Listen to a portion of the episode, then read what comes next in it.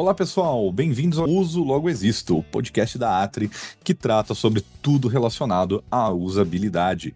Meu nome é Gabriel Manari, eu atuo como executivo de vendas e anteriormente ocupava a posição de gerente de projetos com o time operacional aqui da Atri. Hoje iremos conversar com a Júlia Brasil, que atualmente trabalha na área de planejamento e UX Research. Ela vem para esclarecer alguns pontos sobre a importância e o peso do UX Research em projetos que envolvem usabilidade e também comentar sobre o impacto do avanço tecnológico nessa área. Bem-vinda, Júlia. Oi, pessoal. Prazer. Bom, pessoal, eu sou a Júlia Brasil, eu sou formada em Publicidade e Propaganda, sou pós-graduada em Branding e agora estou me aventurando nesses assuntos de UX. E aqui na Atria eu cuido tanto da área de planejamento estratégico, então mais focado em campanhas né, de marketing digital com os marketing squads e também é, na parte de UX Research, onde a gente trabalha ali então em relação aos nossos projetos de tecnologia e usabilidade. Perfeito. Júlia, o mercado de UX tem crescido cada dia mais. Muitas empresas estão buscando essa parte de usabilidade, de experiência do usuário, e eles não sabem todos os pontos que são necessários para um bom projeto de UX, né, para uma boa funcionalidade. Qual que é a necessidade do UX Research? Bom, eu acredito que primeiramente é muito importante nós explicarmos, né, então o que seria o UX Research e segundo a Interaction Design Foundation, que é a maior escola de design online do mundo, o UX Research é essa parte mesmo de investigação dos usuários e também, né, das suas necessidades. Então, basicamente, existe toda a contextualização e a busca por insights, né, para esse projeto de user experience e basicamente esse tipo de pesquisa ele pode empregar então diversas técnicas, né, ferramentas e metodologias para que então a gente consiga né, chegar a conclusões mais assertivas, estabelecer então fatos, até mesmo encontrar os problemas, o que acaba também revelando informações bem valiosas para todos esses processos né, de design, dos projetos, das empresas e das marcas. É bem importante também, né, no, no projeto de UX, trabalhando aqui na Atri, eu mesmo já vi, acredito que você também, que nesses momentos de UX Research é quando a gente encontra pontos que até mesmo o próprio cliente não enxergou. Né, a gente acaba entendendo junto com ele esses pontos que ficaram de fora do primeiro pensamento, das primeiras ideias, da concepção da ideia. E a gente acaba montando um projeto muito mais abrangente para poder trabalhar, correto? Exatamente. A gente traz informação, né, que muitas vezes o cliente não tem nem noção. É basicamente uma luz, né? A gente ilumina através do UX Research tudo que o cliente já tem em mente e para a gente conseguir ir guiando, né, os melhores caminhos até chegar no nosso objetivo final. Em resumo, assim, para você, de que maneira o UX Research atua nos projetos de usabilidade? Olha, basicamente o UX Research é essa maneira mesmo de reconhecer, né, um problema, ou confirmar, ou até mesmo refutar algum tipo de hipótese dentro desses projetos de usabilidade, além de também estar tá reconhecendo as principais necessidades e objetivos de um determinado público-alvo. E isso basicamente é feito também, né, de diferentes pontos de vista e contextos, e a gente consegue então melhorar ainda mais, né, todo esse trabalho de experiência do usuário. Então tá, vamos dizer que eu sou o cliente tá, Júlia? E você me apresentou um UX Research, você me apresentou toda a pesquisa. Agora, nós, né, eu, cliente, você, Atri, estamos falando o mesmo idioma, a gente sabe para quem, com quem a gente vai falar, como a gente vai falar, mas então, qual que é o impacto? Por que, que a gente fez isso tudo? Qual que é o impacto da pesquisa dentro do UX agora? Bom, então dentro desse projeto, né, de usabilidade que a gente está falando agora, a gente percebe que o UX Research ele vem principalmente para estar tá entendendo o público, né, entendendo o cenário, entendendo esse mercado, até mesmo a própria marca, né, que seria o nosso cliente, e assim para trazer algumas soluções que vão aumentar a satisfação do nosso usuário, né, do nosso cliente final. E isso já é muito benéfico. E para falar a verdade, existem outras vantagens também, né, como um todo, porque na prática ter acesso acesso a esse processo traz melhorias tanto de tempo como também de dinheiro para as empresas. De tempo, porque essa investigação vai ajudar a identificar possíveis erros, né? E aí tomar decisões mais assertivas num tempo que é mais curto, então economizando esforços, né, de retrabalho, por exemplo. E claro, também poder solucionar, né, esses problemas antes da gente desenvolver o projeto, vai sair muito mais em conta para o cliente do que possivelmente a gente ter que refazer alguma coisa, né, quando esse projeto já estiver em desenvolvimento ou até mesmo já funcionando. Não, perfeito. É uma coisa que eu falo bastante nas reuniões comerciais que a gente tem aqui dentro da Atri também, que você pode acabar criando um design muito bonito, um conceito incrível, algo majestoso assim na tela, só que não conversa com o seu usuário. O seu usuário acaba ficando perdido. Então, o seu projeto, o seu aplicativo, o seu site, ele tem que falar, né, mais do que ser bonito, ele tem que falar o mesmo idioma do seu usuário. Exatamente. E além desses pontos, né, também existe uma vantagem competitiva, porque quando você busca o feedback do usuário, você acaba obviamente entendendo mais sobre ele, né? E acaba melhorando também essa experiência mais interativa. Então você coloca essa marca, empresa ou produto sempre um passo à frente da concorrência, porque agora a partir dessas pesquisas é possível que a gente consiga manter, né, de uma maneira mais segura o cliente sempre satisfeito. Então sendo realmente um passo a mais numa busca por fidelização e aí, no final das contas, né, como você está falando, com esse trabalho de UX Research, você garante um produto que também não tem só o design bonito, mas isso também é importante, mas principalmente que também tem a tal usabilidade, mais inteligência, gerando, né, uma maior eficiência como um todo. E eu acho que quando a gente fala de UX, a palavra-chave é eficiência, né? Porque a gente acaba tocando no famigerado business valor. A gente acaba tendo uma entrega né, de um projeto, de um site, um aplicativo, enfim, que ele vai gerar mais valor para a empresa porque o usuário vai usar de maneira mais rápida, ele vai se sentir mais em casa, ele pode acabar fazendo uma sugestão para um amigo, olha, usa aqui, é muito mais fácil de utilizar. Então, Júlia, em relação às novas tecnologias e as suas implementações nos produtos digitais que temos hoje, em que sentido o UX Research pode ajudar o cliente? Bom, Gabriel, em todos os processos né, de desenvolvimento de produtos digitais, sejam eles sites, aplicativos ou plataformas, nós aqui da Atri, a gente acaba executando uma série né, de etapas que vão envolvendo o planejamento e a pesquisa. Porque a pesquisa, ela acaba sendo fundamental para a gente compreender, então, o negócio, como a gente já falou, o que ele oferece e também o que o cliente acaba procurando. Então, o planejamento, que parte dos insights né, obtidos nas pesquisas que nós fazemos, é o que realmente ajuda a entender onde essas novas tecnologias que estão emergindo né, podem entrar no projeto. Porque é nessa etapa onde a gente vai realmente estabelecer um caminho para que todos os profissionais que estão ali envolvidos né, nesse desenvolvimento e também no conteúdo possam trabalhar de uma forma colaborativa e acabem entregando um resultado que realmente vai conversar com o público, resolvendo suas dores, suas necessidades e que também represente a marca. Perfeito. Então, nós já temos a visibilidade do porquê chegar né, a fazer essa parte de UX Research. Mas como nós chegamos a realmente fazer o UX Research? Você que está se aventurando nesses caminhos, quais as ferramentas que estão sendo mais utilizadas nessa pesquisa quando o produto envolve tecnologia?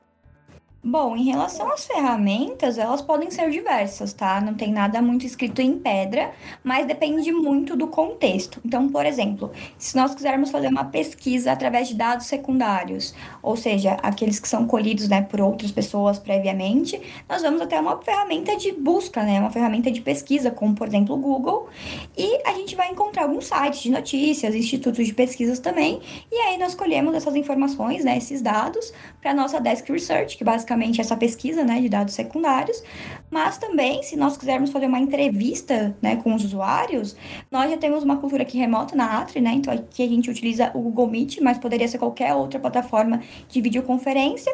E se nós formos criar também um questionário, por exemplo, para esse usuário, a gente acaba utilizando o próprio Google Forms, né, por exemplo. Outro ponto importante, além das ferramentas, né, propriamente ditas, é entender qual metodologia vai ser utilizada, porque aí dependendo da metodologia, temos a ferramenta mais específica, né? Então, falando de métodos qualitativos, por exemplo, eles vão mostrar comportamentos, eles vão explicar por que um usuário age de uma maneira ou de outra, ou porque ele não age, né, de uma maneira, enquanto os métodos mais quantitativos, eles vão trazer mais dados, né, do, numéricos mesmo, estatísticas. E aí, dentro desses métodos, nós também temos as entrevistas, como eu já falei, os testes de usabilidade, também estudos etnográficos, e entre outros. E se você não tem muita certeza né, do que é o ideal, a ideia é realmente a gente retornar à questão que a gente precisa responder. Então, se você quer entender como as pessoas utilizam o aplicativo, por exemplo, o método mais adequado deveria ser esse teste mesmo de usabilidade. Mas, por outro lado, você quer entender por que alguns usuários clicam no botão e outros usuários não clicam, aí pode ser o caso realmente de uma entrevista, algo mais qualitativo. E aí a gente vai adequando né, as ferramentas que são ideais para que a gente consiga ter né, um êxito necessário em cada uma das metodologias existentes. Perfeito. E, assim, as pessoas acham que para realizar esse tipo de pesquisa, né, com usuário, com teste, ou com usuários na área de tecnologia, é preciso uma grande estrutura e uma grande amostra. Isso é verdade? Olha, é que as pessoas acham isso, com certeza é verdade. Até já passamos algumas vezes por isso aqui dentro, né, da Atri, com os clientes não entendendo as amostras, achando que precisaria de algo muito enorme para obter resultados que são satisfatórios, mas a real é que é comprovado por Jacob Nielsen, que é considerado o pai da usabilidade, né, e ele afirma que testes de usabilidade muito elaborados acabam sendo desperdício de recursos.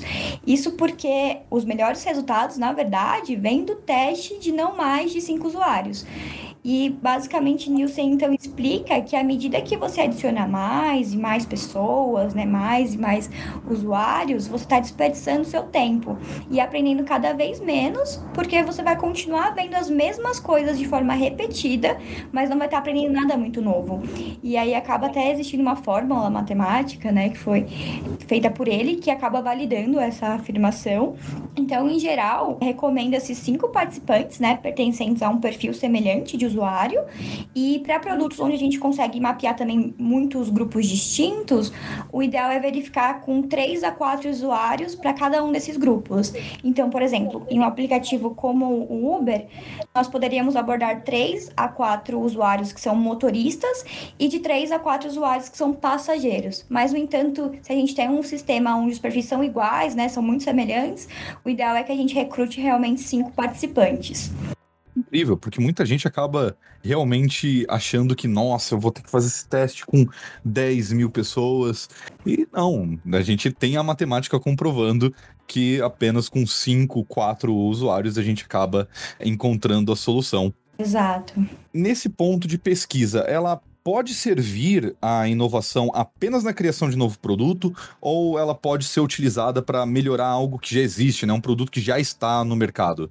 Olha, Gabriel, a pesquisa ela serve muito bem nos dois casos. Em relação a novos produtos, para a gente conseguir validar né, se o mercado e o público estão receptivos mesmo, né, para recebê-los, principalmente. E também é fundamental nessa busca por melhorias de produtos que já existem, porque a pesquisa vai trazer junto de si muito essa questão de feedback, como a gente conversou anteriormente, né? Onde a gente consegue também entender possíveis falhas do produto atual, bem como todas as percepções que o usuário já tem sobre ele, e também incluir ali novas tendências, né, e oportunidades de mercado.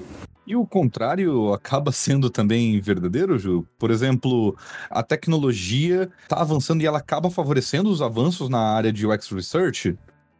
Sim, com certeza também. E de muitas formas, na verdade. Mas de uma maneira mais simples, o ano de 2022 ele segue num cenário desafiador, né? Um cenário pandêmico, difícil para o varejo, para a economia como um todo. E junto ao momento né, de pandemia, várias ações estão sendo realmente realizadas como forma de nós nos mantermos à frente da concorrência, né? Então, as empresas, as marcas, é, as pessoas que estão ali é, gerenciando esses produtos, elas estão realmente pensando é, nisso, em sair na frente, né? Em ganhar essa corrida. E nesse momento, os olhares se voltam também para essas culturas mesmo de inovação, né? Tecnológica, que estão cada vez mais aceleradas por essas demandas e possibilidades do mercado, fazendo com que essa tecnologia acabe também favorecendo esses avanços na área de UX Research. Bom, a gente está falando de tecnologia e avanço. É quase impossível a gente não tocar em robôs e machine learning. Então, como que a inteligência artificial e o próprio machine learning acabam auxiliando na área de pesquisa de experiência do usuário? Olha, essa é uma parte bem interessante e a gente tem até alguns dados do próprio Nielsen. Então, segundo ele, existem duas formas tá? E uma delas é que essa interface com o usuário, ela vai ser construída com mais inteligência artificial do que era feito no passado, então fazendo com que as atuações dos UX e UI designers mude, né, para se adaptar a essa nova tendência.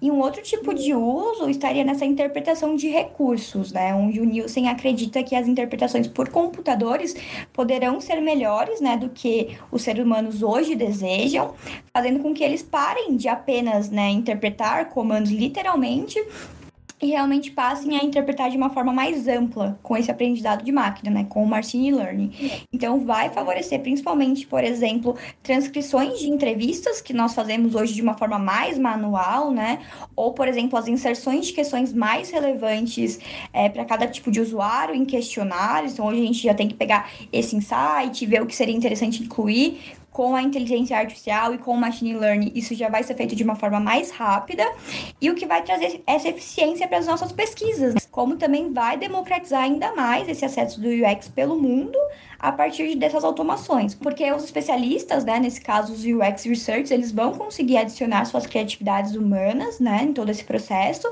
mas ainda assim eles vão conseguir ficar mais livres, né, de funções que agora os próprios computadores podem também desempenhar muito bem qual acaba sendo a importância do fator humano, né, da pesquisa qualitativa, realmente qual que é o valor né, de um researcher hoje nesse cenário? Olha, eu acredito que isso depende muito de cada pessoa, né? De cada opinião, mas principalmente de cada objetivo de projeto. Porque não é possível dizer, né, que existe uma abordagem que é melhor do que a outra. Então, na verdade, existem abordagens e também metodologias que vão se encaixar melhor em cada tipo de cenário que a gente tiver.